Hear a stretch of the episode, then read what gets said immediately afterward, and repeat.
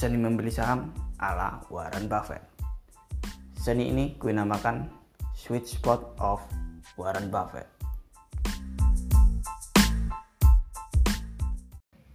Sebelum gue mulai, gue mau cerita dulu bahwa podcast ini adalah podcast pertama gue, jadi mohon dimaklumi kalau bicara gue masih gagap, masih gugup. Oke, kita langsung aja mulai. Sweet Spot of Warren Buffett. Nah, sebenarnya apa sih sweet spot ini?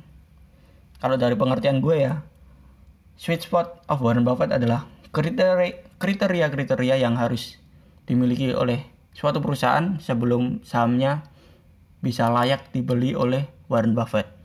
Jadi gue ulangi, kriteria-kriteria yang harus dimiliki suatu perusahaan agar sahamnya bisa dibeli oleh Warren Buffett.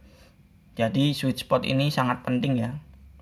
Sebagai bagi kita sebagai seorang investor sebelum membeli suatu saham. Sebelum gue bahas, pertama-tama gue mau pakai analogi permainan baseball.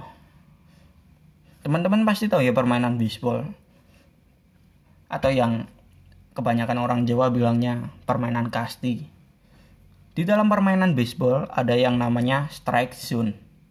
Tapi teman-teman tahu nggak sih di dalam strike zone ada yang namanya sweet spot. Strike zone itu ya area yang area untuk memukul bola dari lutut sampai bahu kalau nggak salah strike zone itu. Nah di dalam strike zone ada yang namanya sweet spot. Area yang lebih kecil daripada strike zone, area yang tepat, area yang paling tepat untuk memukul bola. Jadi sweet spot ini lebih kecil dari strike zone ya, lebih tepat untuk memukul bolanya. Sama halnya dengan berinvestasi, seni atau sweet spot ini akan membimbing kita untuk membeli saham yang tepat di waktu yang tepat dan di harga yang tepat. Jadi sweet spot ini sangat mempengaruhi kesuksesan kita sebagai seorang investor. Jadi pantengin terus ya ilmunya di dalam podcast ini. Oke. Sweet spot yang pertama. Belilah bisnis yang hebat. Nah, ciri-ciri bisnis yang hebat itu gimana sih teman-teman? Kalau dari pandangan gue ya, bisnis yang hebat itu dia nggak perlu nggak butuh modal yang banyak untuk menjalankan usahanya bisnis yang nggak butuh modal banyak untuk menghasilkan keuntungan contohnya Unilever ROI Unilever itu lebih dari 100% jadi Unilever tidak butuh modal yang besar untuk menghasilkan laba jadi Unilever termasuk kriteria bisnis yang hebat. Ini bukan rekomendasi untuk membeli Unilever. Jadi, so pastikan teman-teman sebelum membeli saham, pastikan perusahaannya adalah termasuk bisnis memiliki bisnis yang hebat maksudnya. Perusahaan yang teman-teman mau beli sahamnya punya bisnis yang hebat, yang nggak butuh modal banyak. Pastikan itu teman-teman. Oke lang lanjut. Oke lanjut. Sweet spot yang kedua. Belilah bisnis dengan estimasi pendapatan masa depan yang besar. Kenapa estimasi? Karena masa depan nggak ada yang tahu pasti. Jadi ya bilangnya estimasi. Oke, balik tuh Tomik. Teman-teman tahu nggak sih tugas sebuah perusahaan itu apa? Tugas utama sebuah perusahaan kalau pandangan gue ya balik lagi pandangan gue pribadi tugas perusahaan itu menghasilkan cash dan mungkin cuman itu tugas sebuah perusahaan nah terus cara kita tahu perusahaan menghasilkan cash atau tidak gimana? Oke sebenarnya ngecek perusahaan menghasilkan cash atau tidak itu gampang ya. Kita tinggal lihat di laporan keuangan bagian cash flow. Nah, rumusnya cash adalah cash flow dari kegiatan operasi dikurangi belanja modal. Gue ulangi, rumus free cash flow atau cash itu cash flow dari kegiatan operasional dikurangi belanja modal atau CAPEX.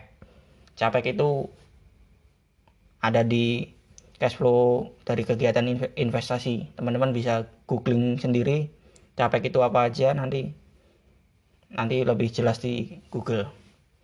Jadi ingat rumus cash adalah cash flow dari kegiatan operasi dikurangi belanja modal atau CAPEX.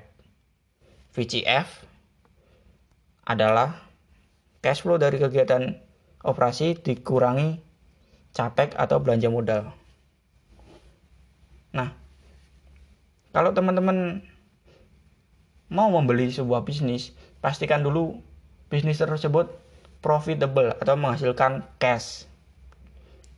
Tapi balik lagi teman-teman, perusahaan yang mungkin sekarang rugi atau dua tahun ini rugi, bisa saja di masa depan dia punya cash yang besar. Jadi jangan terlalu kaku ya dalam analisa saham. Ada reeling story yang legend banget teman-teman. Ini kisah Pak Lokeng Hong tahun 98. Jadi Pak Lokeng Hong itu tahun 98 dia membeli saham United Tractor atau UNTR. Nah, kan tahun 98 itu kan krisis ya, ada krisis di Indonesia, krisis gede. Nah, UNTR itu adalah perusahaan di sektor konstruksi.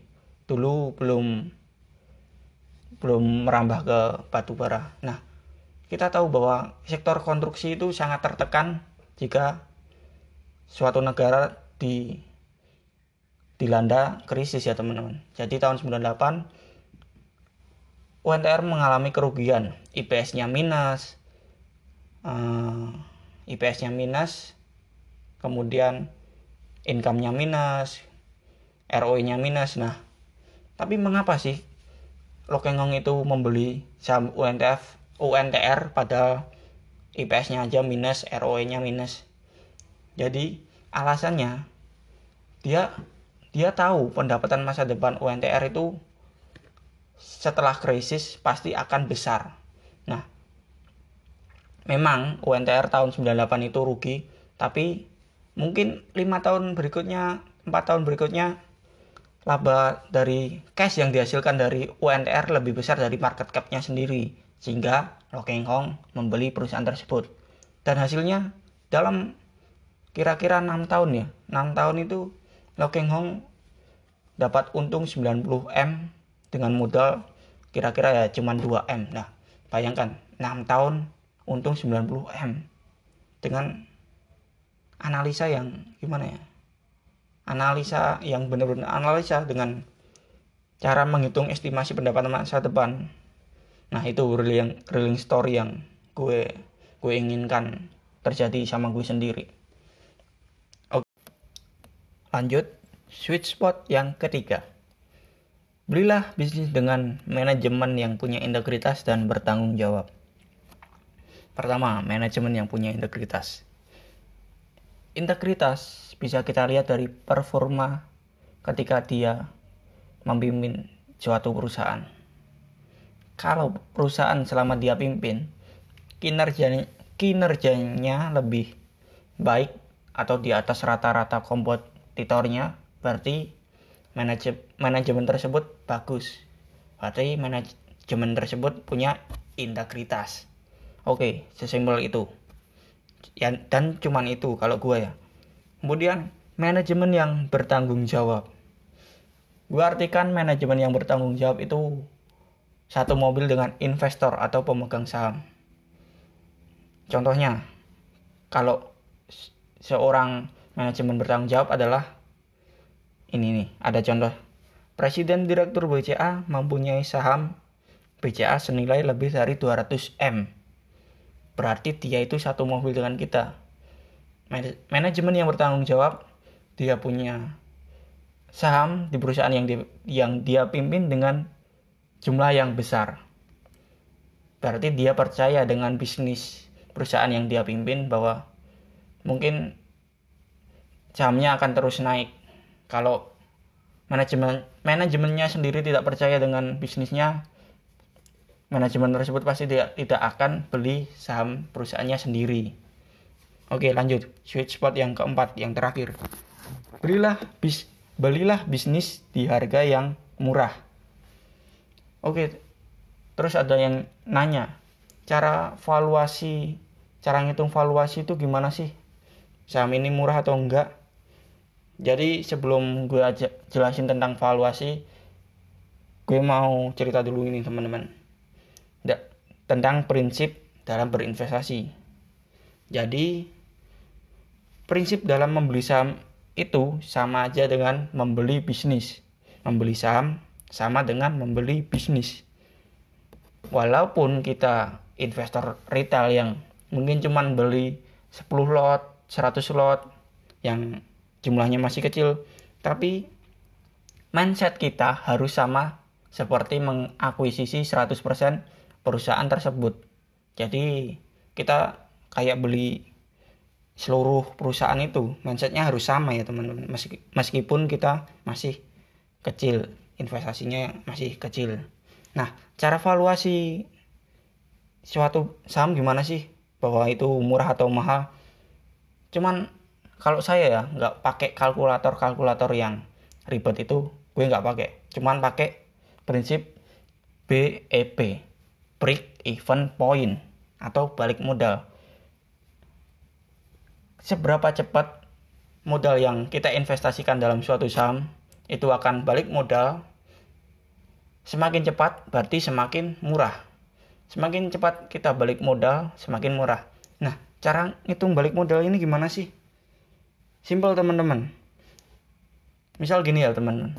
Kita beli saham A dengan market cap 2 triliun dan pendapatan tahun berjalan 1 triliun berarti kita kemungkinan akan akan BIP dalam waktu 2 tahun karena kita beli di di harga 2 triliun cash terus perusahaan menghasilkan cash 1 triliun berarti 2 tahun udah BIP mungkin 3 tahun udah surplus nah itu berarti sahamnya murah karena BIP-nya cepat tapi beda lagi kalau kita beli perusahaan dengan cash per tahun 100 miliar, tapi kita beli di market cap 5 triliun, berarti itu balik modalnya lama sekali teman-teman. Berarti itu valuasinya sangat mahal. Jangan beli di valuasi yang mahal sekali itu.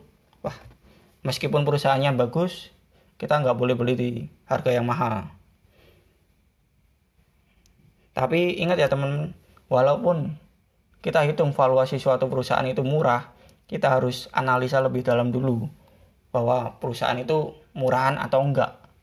Kalau memang undervalue, uh, harga yang kita beli itu, yang kita berikan di bawah jauh terhadap nilai in, intrinstiknya, berarti ya kita harus invest di saham tersebut. Tapi ingat, harus analisa dengan metrik-metrik lainnya dulu sebelum kita membeli sahamnya karena teknik valuasi itu teknik yang terakhir dalam analisa suatu saham. Oke.